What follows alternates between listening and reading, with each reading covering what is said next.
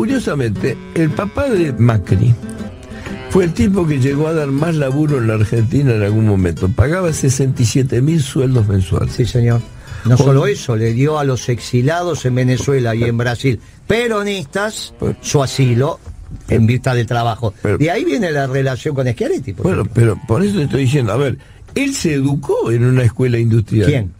Macri. No, no, este, este es Blanco Villegas, yo te lo dije siempre. Bueno, yo estoy hablando ah, que es el hijo de Franco Macri. Franco Macri llegó a ser el, argentino que más sueldo pagaba Franco, a fin de mes. Franco, no Mauricio. Mauricio es alias Macri.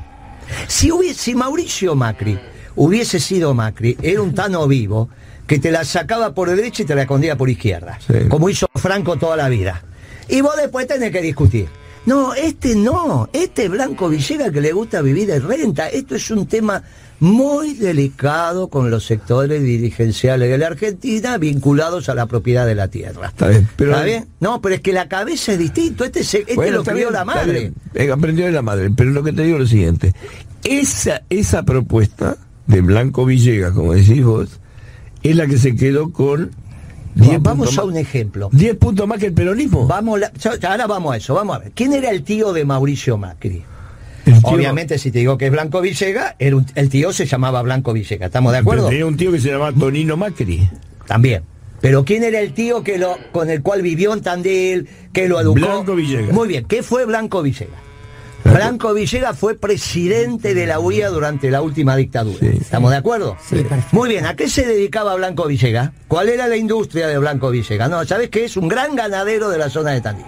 Bueno, esta es la discusión que a veces tenemos con los muchachos de la industria, que en vez de profundizar en la industria, después se vuelve porque esta, esta asociación cultural con los terratenientes que tiene la Argentina, imagínate que en pleno invierno se hace la exposición de la rural y las mujeres van con capelina cuando no hay ni sol. Bueno, ¿qué quiere que te diga? Hay un, un, entorno que se arma de estas ideas europeas que son muy complejas. El peronismo vino a romper todo esto.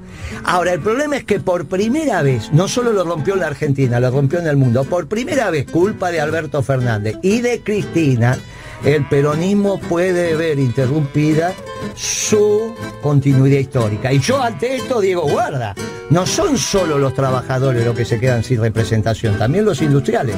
Y este mensaje es más para los industriales que para los trabajadores, porque van a tener que empezar a decidir. si no le va a venir un Blanco Villera, presidente de la de la UIA, con la dictadura militar.